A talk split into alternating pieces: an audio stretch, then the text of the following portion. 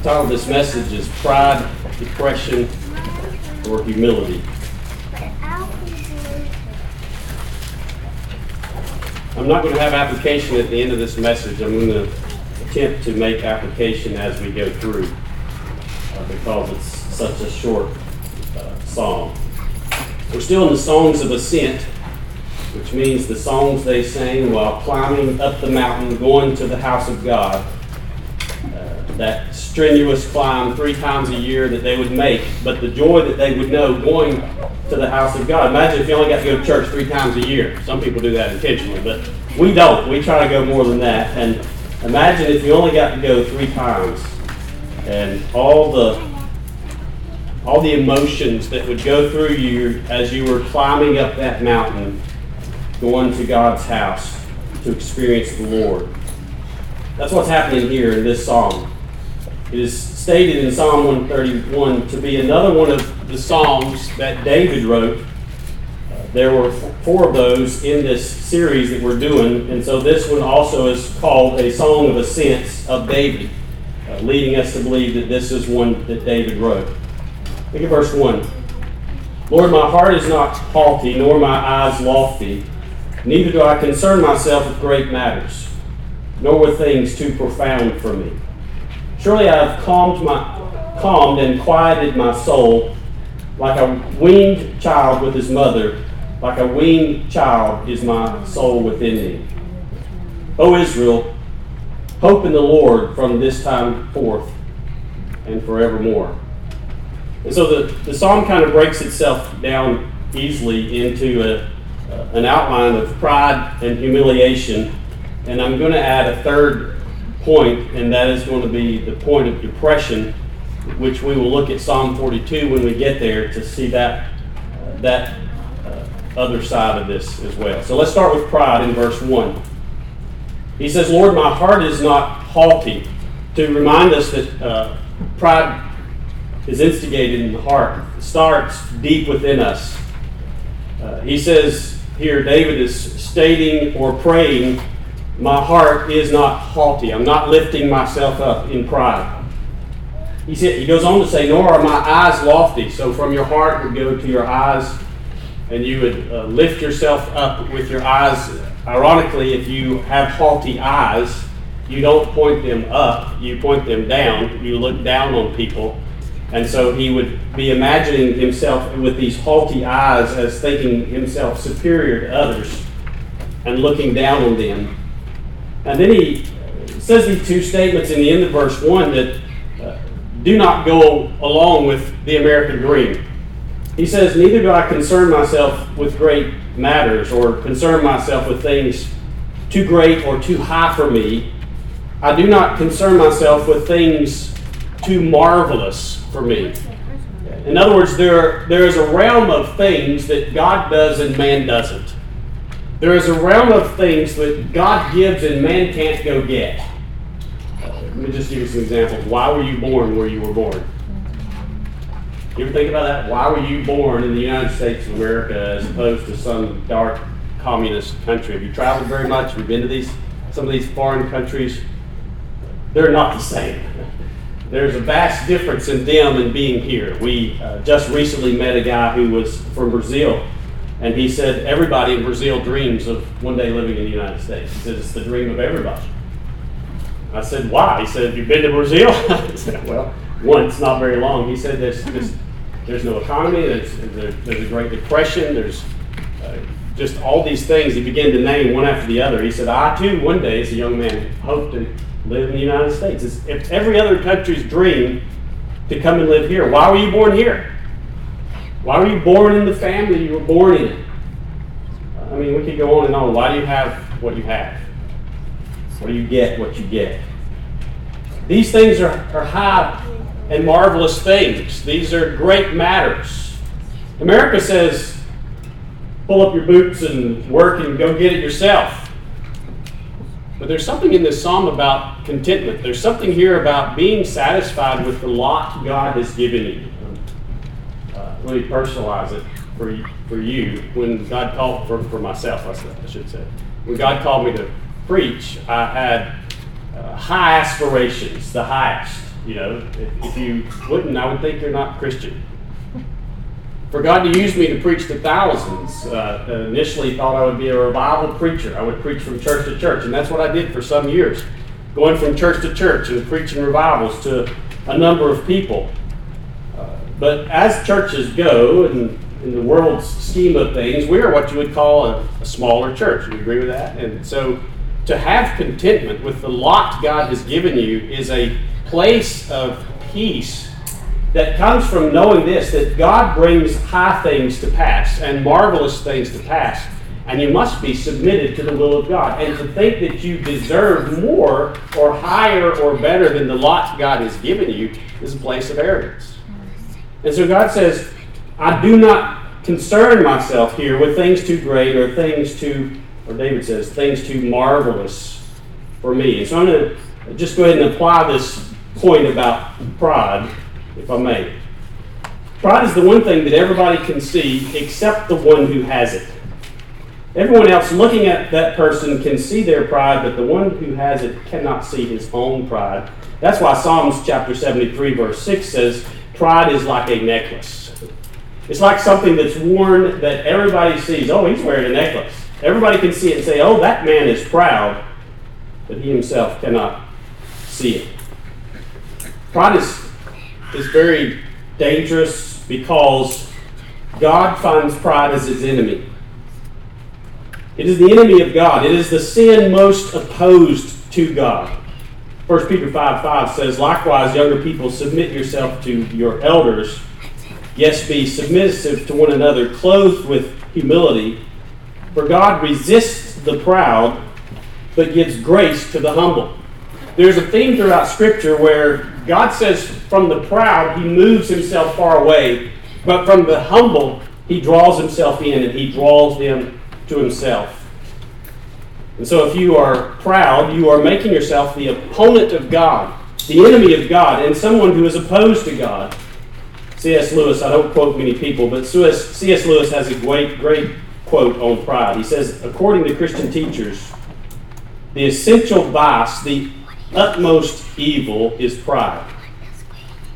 Unchastity, anger, greed, drunkenness, these are all mere flea bites in comparison. It was through pride that the devil became the devil. Pride leads to every other sin. It is the complete anti God state of mind. Proverbs chapter 26, verse 12 says, Do you see a man wise in his own eyes? There's more hope for a fool than there is for him. And so God is not pleased with pride. Psalms 138, verse 6 says, Though the Lord is on high, yet he regards the lowly, but the proud he knows from afar. Let's just break that verse down real quick. Let me preach it to you real quick. The Lord is on high. What that means is the Lord is the highest. He's the greatest. Of all the beings that you could ever know or read about or think of, there is nothing and no one higher than God. He's the King of kings, the Lord of lords, the Prince of peace, the everlasting God. God is God, which means He is the highest and the greatest, and He rules and He reigns. What it says, but yet He regards the lowly. As high as He is, He will stoop to the lowest of sinners. You say, if we were to examine today the sinners in this room, John, I, I should find myself to be chiefest among them, the greatest sinner among them. If that is you, you need to know this. This great, high, and lofty God, He will stoop to the lowest of sinners in our midst. And He will pour out His grace and His love upon them and rescue them from their sins and bring them to Himself, literally to His home to live forever. At the end of it, the proud he knows from afar. In other words, when he sees those who are proud, God stays away from them. He keeps them at his distance. If you say, I feel far from God, then you must ask the question, are you proud? Because it is those that are proud that God keeps farthest from himself. In Proverbs chapter 6, he begins to list a number of sins, and he lists the first one. He says, Six sins I hate, yea, seven and the first one that he's going to name is the sin of pride. You see, God has a great quarrel against pride and those who are proud. Isaiah chapter 2, verse 12 says, For the day of the Lord of hosts shall come upon everything proud and lofty, upon everything lifted up, and it shall be brought low. In other words, it's talking about the Lord's return when He comes to take us in the last days. It says, His grace will fall on the proud and lofty, and they shall be brought low in that final day of judgment.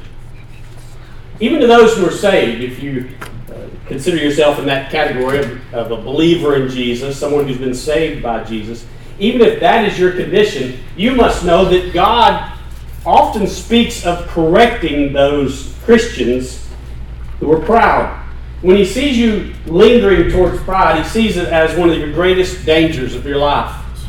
And so he will bring something into your life to rescue you from this great danger called pride. It's what's said of Paul uh, when it speaks of Paul's thorn in the flesh. We're not given a definition of what that thorn in the flesh was of Paul. Some think it was a sin, some think it was a sickness, some think it was another person who was mistreating him. But whatever this thorn in the flesh was that Paul was given, the Bible says there that he was given a thorn in the flesh so that he would not be exalted above measure. Literally, it means so that he would not exalt himself above measure. He was given a thorn in the flesh. And so, if you're a Christian, God will keep you low in heart. He will keep you away from pride. And if you're moving that way, He will use various means to keep you from pride. Sometimes He'll use sickness to keep you from pride. Sometimes He'll use the reproach of other people to keep you from pride. Sometimes He'll use great suffering to keep you from pride. And sometimes He'll use even some great sin that you're at war with, a sin that's more than you can bear, to keep you from pride. Why is pride so bad? Because pride is the imitation of the devil. It is the devil who fell by his pride. He was the proudest creature in heaven, discontent with his position in heaven, and for that reason he was cast to the earth. It was for his pride that he was cast to the earth and condemned to spend eternity in hell. Pride is a contradiction to Jesus.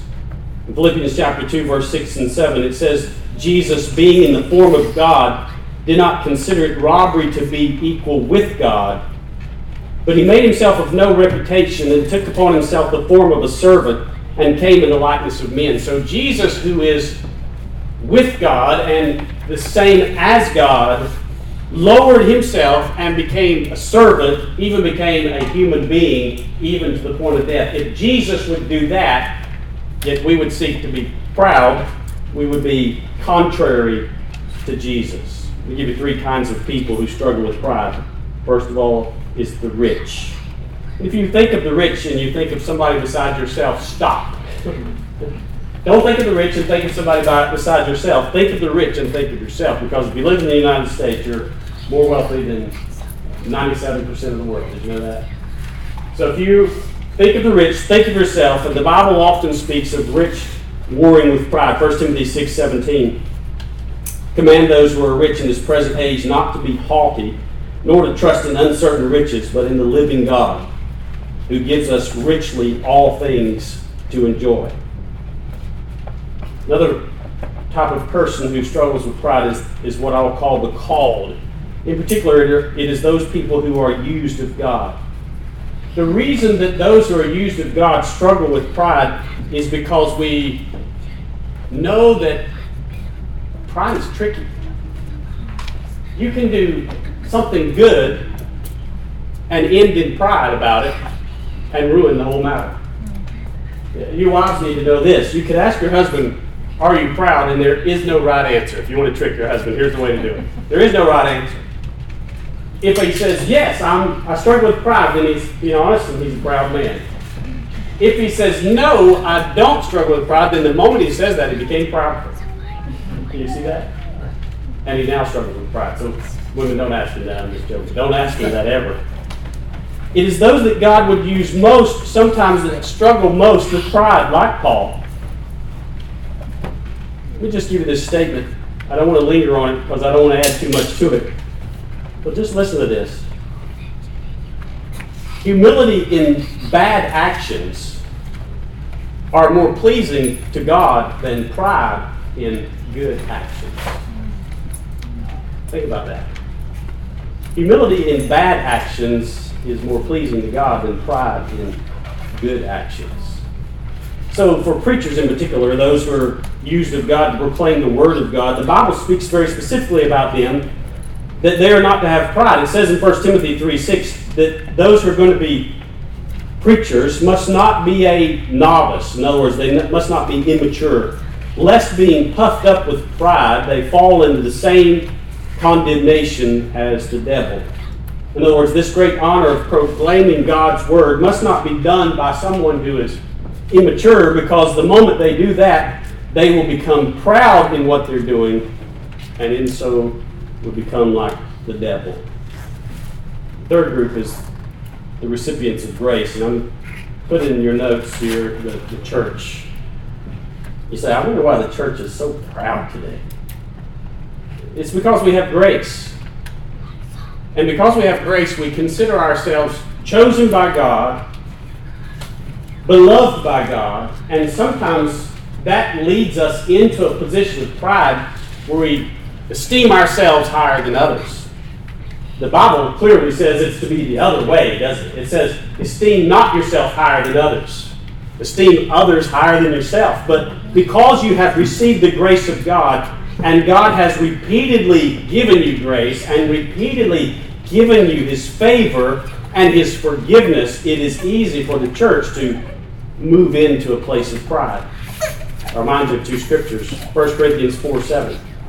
For who makes you different from another? And what do you have that you did not receive? Now, if indeed you received it, why do you boast as if you did not receive it? In other words, if God saved you, why do you brag about it as if you did not receive it? You didn't earn it. He didn't choose you because he saw some innate goodness in you that one day would come out. No, he saw all of your wretchedness and all of your sin, and he saved you because Jesus died on the cross in your place. Not because you're worth it, but because Jesus was worth it. And if you get the two of those mixed up, you are becoming proud and arrogant. But if you put Jesus in his proper place, you bow before him with worship and praise because you would not have anything you have, including God's favor, if it were not for Jesus alone. Galatians chapter 6, verse 3. For if anyone thinks himself to be something when he is nothing, he deceives himself. A great friend of mine who's now passed away used to often say, I am nothing but a sinner saved by grace. I think that's a good definition of yourself. If you define yourself, I am nothing but a sinner saved by grace. You must understand that the greatest pride, or the greatest crime of pride, is that it is the ultimate sin of idolatry. You were formed out of the dust of the earth. You were taken and organized as dust and made into a human being, and God breathed life into you, and God will return you one day to the dust. And someone will stand over your casket and probably speak these words from dust to dust. You were made from dust, and you'll return to dust. And you that art but dust, you would question God? You would think you know more than God. You would think you can raise your fist at God. You would imagine that you can question the decisions of God and the plan of God that is on your life. To lift yourself up like that is to put God beneath you and to say that you know better what should have happened. You know better how it should have went or how it should go. And this is the sin of idolatry. What you're really doing by pride is you're putting yourself on the throne and taking God off the throne. So, what is David's intention here when he gives us verse 1? Lord, my heart is not haughty, nor my eyes lofty. Neither do I concern myself with things too great or things too marvelous for me. I think his intention here is uh, not just to make a statement, but to make a prayer that from his heart He's put a song in it. From his heart, there would be no arrogance. So I would encourage you to often pray that God would keep you from pride, that your heart would not be haughty, that your eyes would not be lifted up, and that you cannot take great, marvelous matters into your hands. They are to be left in the hands of God. Number two. For number two, I'm going to speak about depression, and I want you to turn within your Bibles to Psalm 42, if you would.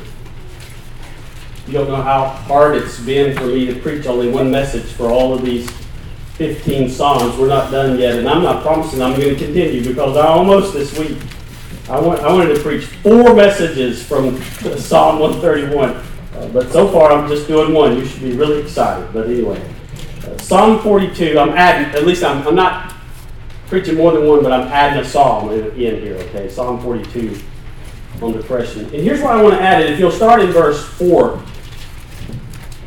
He says, When I remember these things, underline the word remember. When I remember these things, I pour out my soul within me. For I used to go with the multitude.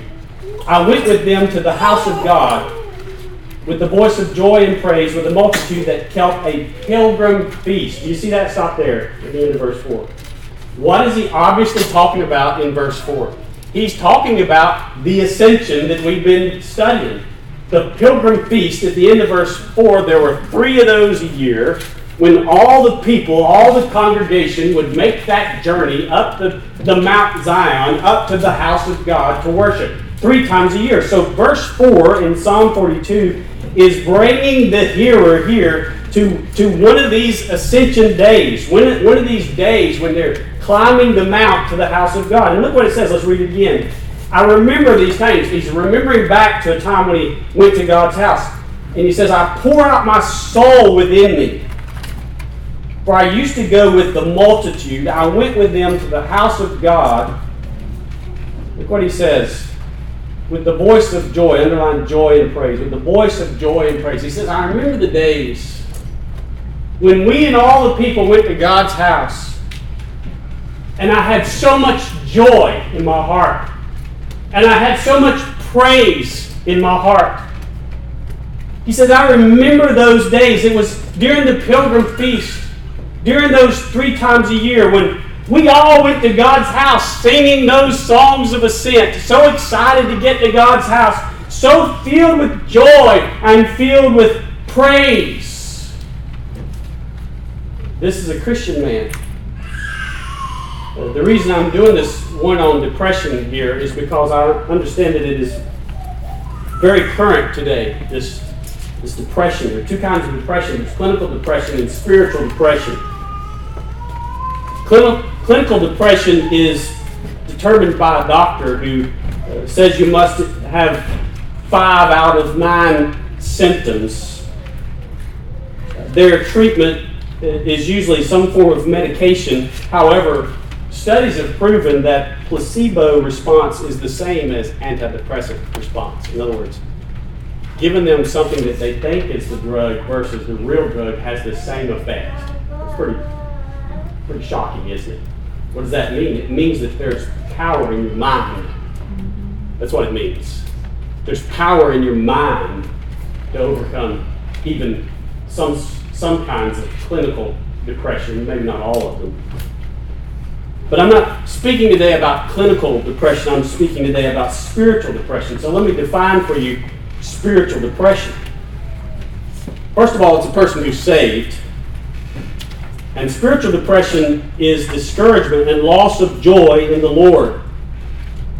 Additional symptoms may include dissatisfaction with God, angry with God, mad at God, no desire for the things of God, which would include no desire for the people of God, no desire for the worship of God, no desire for the Word of God, no desire for praying to God, and that overall that would mean no desire for church. Some sort of negative mood about God. Let me describe it for you personally. You said, John, have you ever been spiritually depressed? We need to realize that all of us get to this place. Amen? Amen. I would say yes. You'd say, how much? quite frequently. And for me, it's where I lose this happiness in the Lord. There is a joy in the Lord that comes from being right with God and walking with God. It is a place, a position that you get to spiritually that, that causes you to go through your day with some sort of peace and satisfaction in the grace of God. I, for me, I just experience it as I, I'm right with God and I have a happy, happy place with God. Spiritual depression is when you lose that for whatever reason. It could be for a lot of reasons. The greatest of which I think is sin. The least of which is, I think, of maybe just thinking about something bad. Right? Thinking about something like sin, or thinking about what if my child does this, or what if my husband does this, or what if I can't do this, or don't have the money to pay this. All of these thoughts about what might happen or could happen alone could lead any good Christian into spiritual depression. And so, Psalm 42, if you look back with me, after stating, I remind you, verse 4, you were to circle the word remember.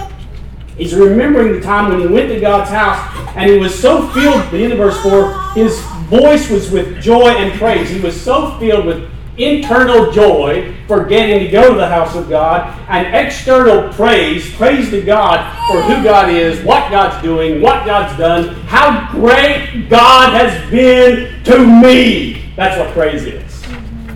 And how great God is apart from me. Even if He seems like He's not being good to me, He's still great. But look at verse 5. These are the verses I've so often brought to you as a coach that I used to bring to my team, my players, where you do self talk. You've got to learn how to talk to yourself, how to preach to yourself. And the psalmist in verse 5 does that self talk. He's talking back to himself. Why are you cast down, O my soul? And why are you disquieted within me? Hope in God, for I will yet praise him for the help of his countenance. Let me give you some things to underline in verse 5. Underline the words hope in God. Underline the words yet praise him. I will, in other words, I will praise him again. I'm depressed right now. I'm not happy in the Lord. I'm not praising the Lord right now. But I will praise him again. And then the last part, for the help. He's going to help me. How's he going to help me? With his countenance. In other words, I'm going to praise him again. Why am I so cast down? There, there is a spiritual maturity. There's a spiritual maturity if you can get to the place when you can recognize spiritually you're not doing so well without having to be told. Y'all with me? You can recognize, hey, hey, John, hey, big boy, you're not, you're not doing so good with the Lord right now. I need to be able to make that declaration about myself. And you need to be able to make that declaration about yourself. That's what the psalmist is doing in verse 5. Why are you cast down, O my soul? Why are you so sad? Why are you, why are you so dissatisfied with God? Why have you stopped praying? Why have you stopped reading the Word? Why do you not desire to go to church? Why have you stopped praising God? All these are things that you're saying to yourself within your own mind, and then you re- respond to yourself with what it says in verse 5 Hope in God. Look, look, John, get your eyes off yourself and get your eyes back on God and put your hope in the living King. You, as a mark of maturity, will learn how to recognize your spiritual condition and then preach to yourself. Have hope in the Lord, man. For God's sake, John, stop being a wimp and get up and trust God again. You must learn how to compel yourself to put your faith back into God who saved you. And he says, when you do hope in God, I will praise him again. You, you can leave church this Sunday and say, Boy, I'm depressed right now, but God, I'm putting my hope in you, and next Sunday I'm coming ready. John better have something because I'm, I'm praising God. there better be some good singing because I'm praising God. Why does it say in the end of that verse 5? For the help of his countenance, because he's saying the reason I know I'm going to praise him again, the reason I know there's help and hope in him is because there is this help of God's countenance. In other words, I'm going to experience the presence of God, the countenance of God, and when I experience the presence of God, the countenance of God, He's going to fill me with that joy again and put that praise in my heart again. Now that's important. Uh, circle the word His in the end of verse 5 the help of His countenance. And then he, he repeats this in verse 6. Look at verse 6. Oh my God, my soul is, now he's talking to God about it. He started out talking to himself. Now that was self-talk. Verse 6, now he's talking to God about it. Oh my God, my soul is cast down within me. Therefore I will remember, circle the word remember. It's the second time he said it. I will remember you from the land of the Jordan, from the heights of the Hermon, and from the hills of Mizar. These are the places that you would go through on your way to the house of God, climbing up the mountains. These are the physical landmarks where he probably experienced God at some point. I was talking to John this morning about when I, he just got back to the mountains this week on his anniversary. Woo! All right. And I was talking to him about when he used to go on top of this mountain back there in Asheville where I grew up and pray and talk to God. And so it would be like, it would be like this psalmist is saying, I remember when I used to go up there on the mountain and pray and how I experienced presence of God, the power of God up there. He's, he's, he's bringing God into this, and he's still recognizing his soul is cast down. It's like a prayer. But then look down at verse 11. He says it again. Why are you cast down, O my soul? Why are you disquieted within me? Hope in God. Same thing. For I shall yet praise him. Same thing as verse 5. But look at the end of it. The help of my countenance and my God. You see the difference? In verse 5, it says the help of his countenance. In verse 11, it says the help of my countenance and my God. Because there's been a change that has occurred in these two places.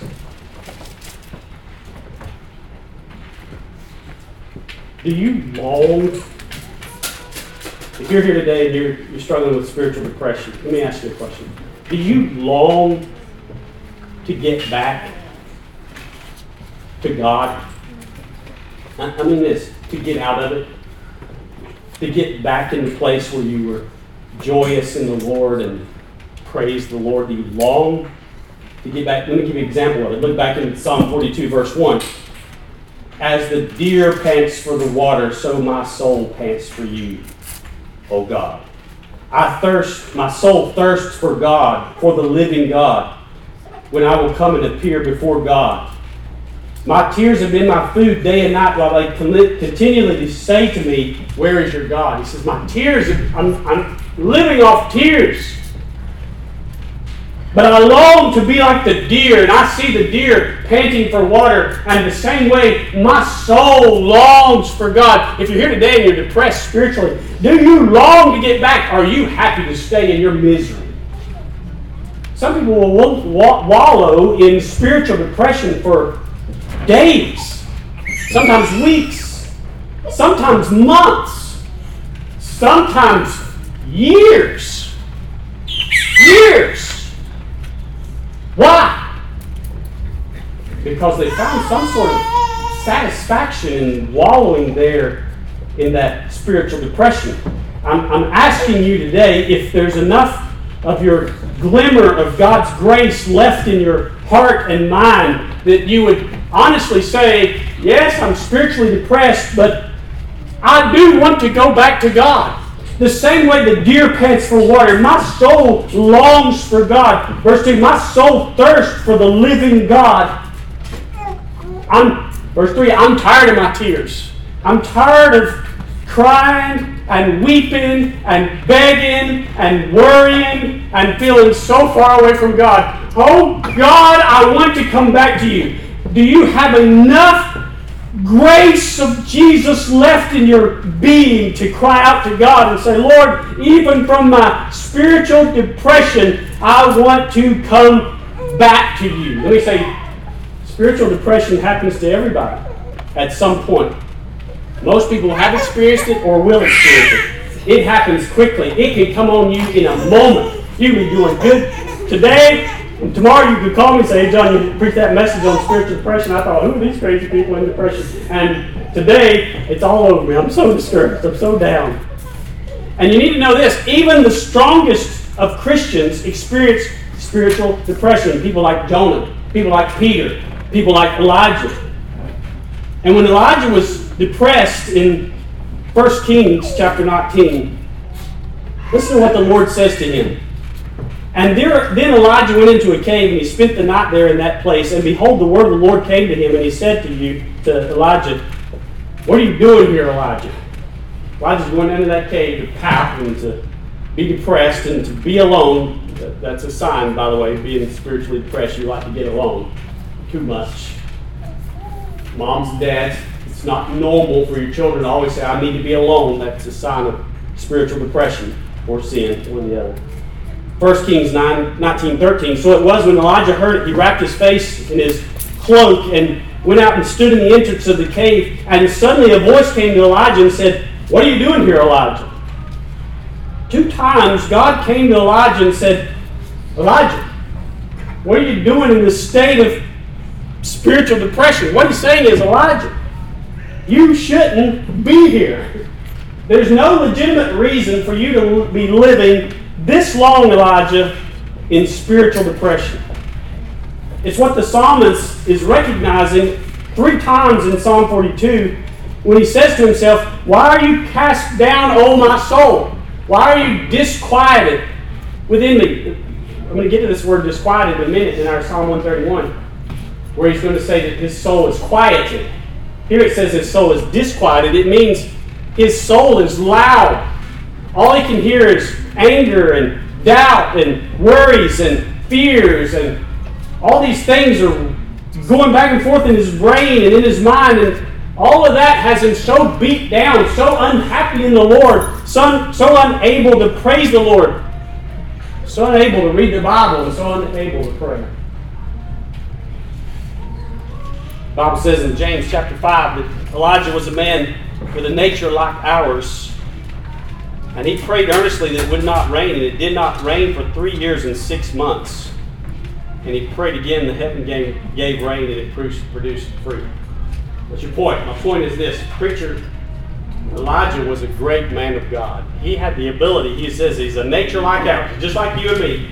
And he prayed that it wouldn't rain, and it didn't rain for three and a half years. Whoa, Elijah, you are the spiritual man. And then he prayed again and said, Let it rain. And it rained. Elijah, you're so godly. You're the spiritual man. And now he's hiding out in the cave in spiritual depression. You see, I'm making that. You see that? He was so strong, he could pray and stop the rain for three and a half years. But he's yet so weak, he could end up in a cave in spiritual depression. And God comes to him twice and says, Elijah, what are you doing here? Come out of that here today you're spiritually depressed, I would ask you to pray. God, drag me out of this depression. God, please open my eyes that I can see you and not my own condition. God, don't let me lay here spiritually depressed any longer. Let me give you the, let me give you the coaches halftime speech, all right? It's time for you to get back in the game. You sit on the sidelines long enough. You've whimpered and wallowed over there in your sorrow. Yeah, it's I see it. It has been hard what you've gone through. You, yes, you have suffered. It has been so difficult. Many of people would have laid down and quit if they'd gone through what you've gone through. It's no wonder you've cried so much. It's no wonder you've cried so much. But it's time for that day to end. Don't you long to be right with the God that saved you and to know His joy again, to know His presence again, and to be filled with praise for Him again? It's time for you to get up off the bench and get back in the game. It's time for you to return to the Word of God, where you read it with anticipation that the living God would speak directly to little you. It's time for you to get back into a season of praying where you can lay on your face to God and say, God, I'm not worthy. I've been shaking my fist at you, but it's me who you should be shaking your fist at. I'm not worthy, Lord. I'm not worthy for what you have done for me and what you have given me. It's time for you to get back up and serve the living God.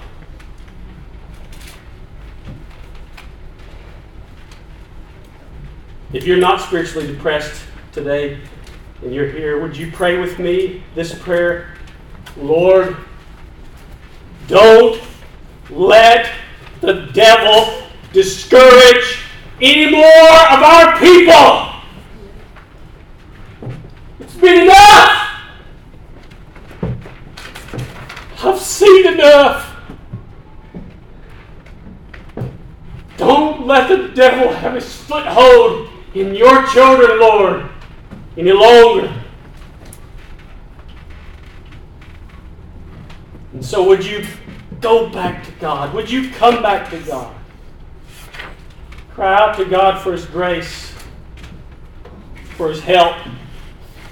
You're desperate, you're weak, you're sinful.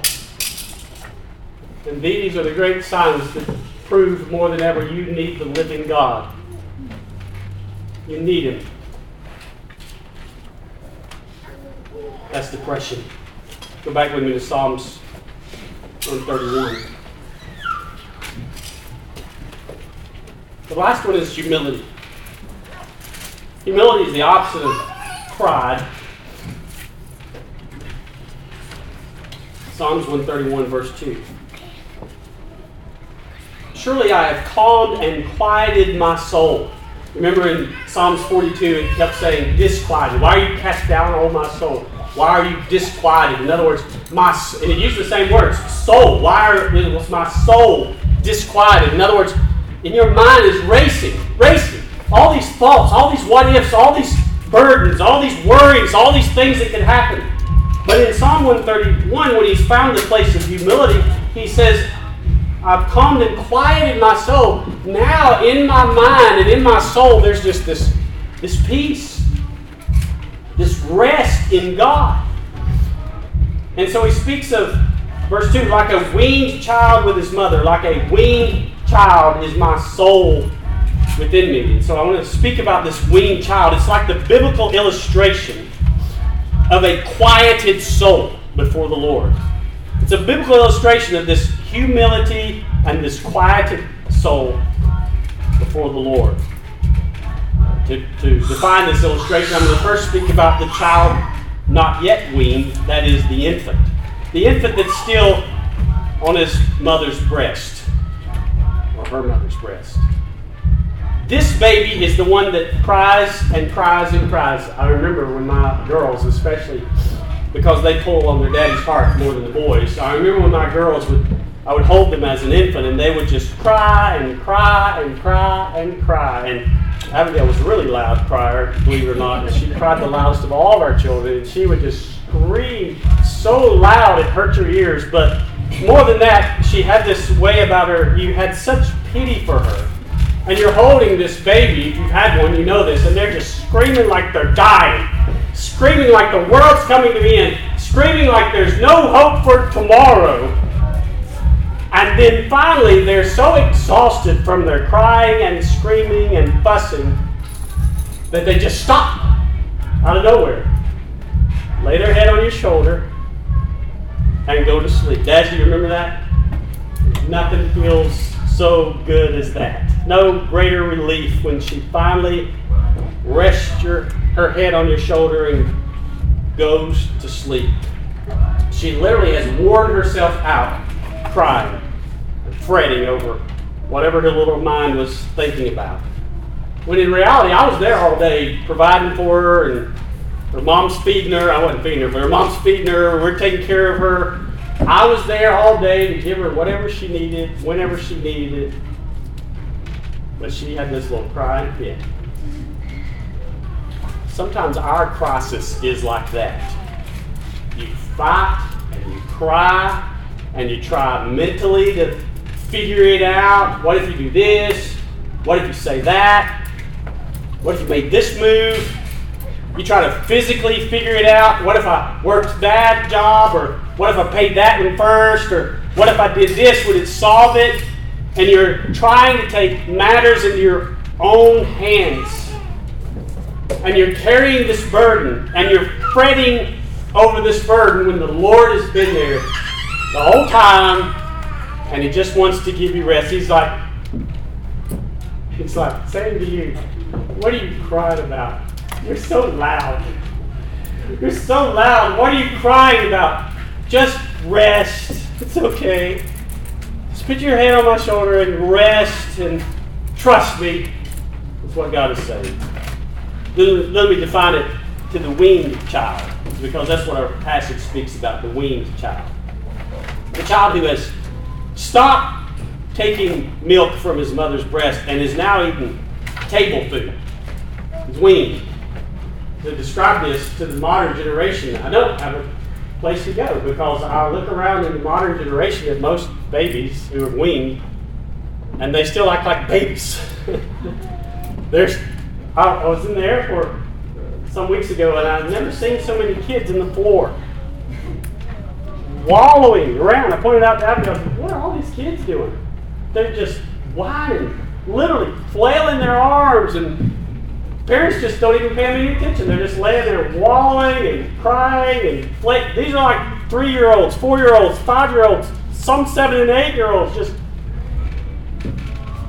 Maybe it was because we are in the airport in Orlando where they come and go. I found out because we had to sit there for a couple hours. They come and go to Disney World. That's where they come and go from the Orlando airport. And there's just all these people with gobs and gobs of luggage with children laying on the floor crying like crazy. I don't know if there's some something there with Disney World, but I don't know. That's the way it was. And, and the, biblical picture here is using an illustration for a weaned child as a content, peaceful, resting in their arms child that's weaned and has all their trust in their mom. That's the biblical illustration, but if you live in today's society, you can't even imagine that maybe. So imagine some children in our church, okay, do that, okay? Hopefully we have some of those who just rest in their parents' arms when they're weaned. This respectable two-year-old, not always, no, but this respectable two year old who has moved from their mother's breast to table food, and they've learned this table food's pretty good. There's some good stuff. I don't know what it is they keep giving me, but it's really good. Daddy gives me ice cream, just throwing that one out. it's really, really good. And so they are what is the Bible calls here a quieted soul. The word quieted means to be silent, to be still. In some places, it's translated as being dumb. In other words, one who does not speak or does not need to speak. Does not even need to speak. You know, when our children were infants, uh, we taught them sign language. We taught them how to say before they could speak. I mean, young, young. I don't know how old. I'd have to ask my wife. Don't get her started. Anyway, they were young, young, and they could say please and thank you and I'm finished eating and may I be excused. They did all this with sign language. Before they had the mental skills to make verbal language, they have the ability to make sign language. But here's a two year old who doesn't even need to speak. Why don't they need to speak? Because they know their parents going to give them what they need. It's also translated as to wait, this word quieted. Just Waiting is not hard if you know at the end of your waiting, God's going to give you exactly what you were waiting for. That makes sense? Waiting is not hard if you know at the end of your waiting you're going to get what you need. And it's also translated sometimes as dead. You know, how restful is this child? How, how quieted is this child? It's like they're dead. They don't need nothing. They don't want anything. They're not asking for anything. They're just patiently waiting, trusting their mother, silent. And the, the, the last thing is translated as is rest, this quiet rest. And so it says in verse, verse 2, look at it with me. I have calmed and quieted my soul. A quieted soul. So a quieted soul is a person who they doesn't they don't have all this stuff rattling around making noise in your mind and in your soul. All this stuff that's bothering you, all this stuff that you lay awake at night about, all this stuff that you worry about. There's no worry in my soul. There's no bother in my soul. There's nothing scaring me in my soul. There's nothing bringing me this unwanted fear in my soul. Fear. There's nothing bringing me this. I have a quieted soul. I'm not afraid. That's a big one. I'm not afraid. There's nothing grieving me. Do you know this? I've, I've experienced this in recent days. You can grieve something that hasn't even happened. You know that? I'm grieving it. It hasn't happened yet, but I'm already grieving. This grief, there's this, you don't have that grief. Why? Because you have a quieted soul. No rattling around. Women, this is, I've been told, I've been told this is something that your mind doesn't shut down when you lay down. Guys, we can shut it down. Usually, not always, but usually we can just turn that mind off. Sometimes we don't have to lay down. We can just sit there. But I understand for women, this is a hard thing to turn your mind off. There's things just going back and forth. What if this and what if that? And I got to fix this and I got to do that. This is a, a humility of a quieted soul, just resting in the arms of God. Look what it says again in verse 2. Circle the word I. It says, Surely I have calmed and quieted my soul.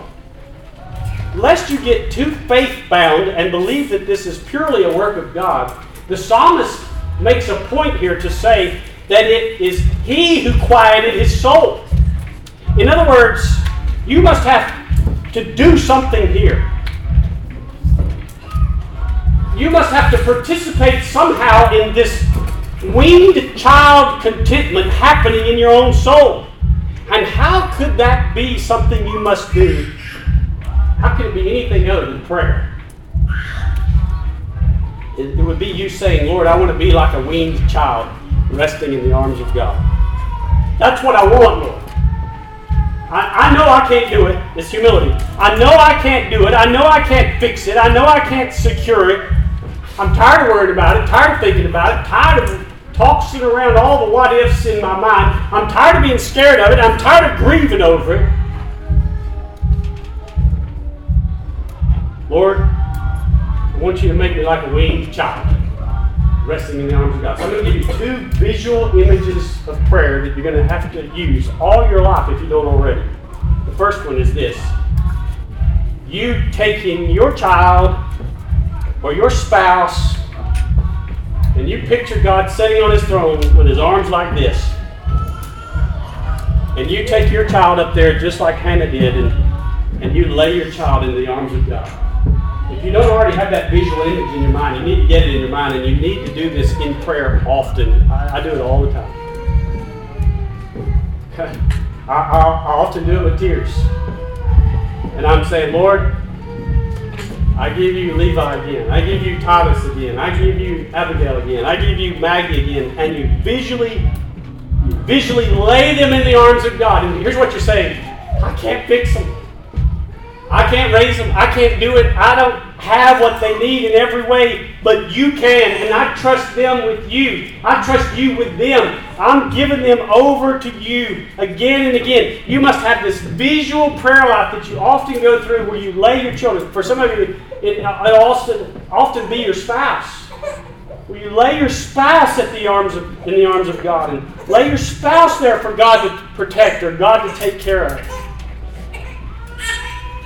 The second visual image you must have in your prayer life is not of you laying your spouse and your children in the arms of God, but it is of you climbing up into the arms of God.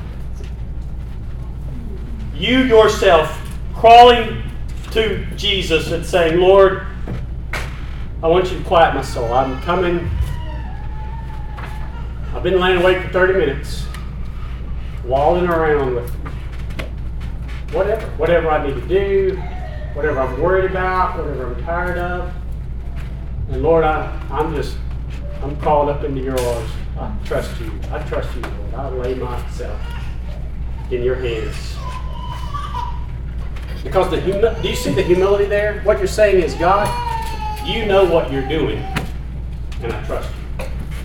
God, you've got everything under control, and I trust you. And I'm turning it all over to you. And along with that humility, that weaned child humility, comes verse 3 of Psalm 131. O Israel, hope in the Lord from this time forth and forever. In other words, from now and forever. So you crawl up there in the arms of God and you say, Lord, I put my hope in you. Remember, hope in the Bible is not a wish like American hope, it is a faith. I put my hope in you. I believe what you're going to do. I believe you know best. I believe you're going to take care of this. I believe it's in your hands. Look what he says from now and forever. Starting right now. If you picture yourself in that prayer, calling in the arms of God, you are putting your hope in God right now. Not waiting until tomorrow. I'm doing it right now. I'm laying my child in God's arms right now. And I'm also trusting Him forever. And I'm saying to you, for my own self personally, this is a repetitive thing that I, I believe you'll do over and over throughout your life. Would you pray with me?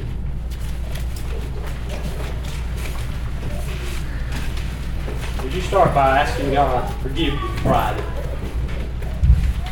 You say, Lord, forgive me where I've been proud and arrogant. Try to take measures into my own hands. Would you, would you make this your prayer? Lord, don't let my heart be haughty. Don't let my eyes be lofty. Don't let me be too concerned with great and marvelous things. I put all these things in your hands. If you're here today and you've been spiritually depressed and you know it, would you just come back to God right now? Your prayer is simple. This Lord, I'm sick and tired of being sick and tired. I want to come back. I want to know the joy of the Lord again. I want to, I want to have a hunger for the things of God again. I want to be close to you again, Lord. I want to know your presence again, Lord. I want to be filled with praise again, Lord. I want to worship you again, Lord. I'm tired of crying, Lord. I'm tired of crying. I want to come back to the place where I know the joy of the living God in my life. Help me, Lord. Drag me, Lord, from my depression. That's your prayer. Found, if you found some sense of humility today you have a desire to be like a weaned child, then I give you just a minute. Would you go through, start, starting with your spouse, would you, would you lay, young people would be your parents, would you lay them in the arms of Jesus? I'm, I'm bringing my parents, I'm bringing my spouse. Would you lay them in the arms of Jesus and say, Lord, they're yours. I give them over to you. Make them everything you want them to be. Help them, Lord. Bless them, Lord. Then, parents, would you do that for your children? Would you t- just one by one, name by name, lay them in the arms of Jesus? I give them to you, Lord. I'm so thankful for them, but I know this. I can't do everything they need. And I'm going to be gone one day. I give you my children, Lord. I give you every one of them. I'll lay them in your hands. I trust you with them. I humbly give them over to you. You can handle this, Lord. I believe that. I put my hope in you.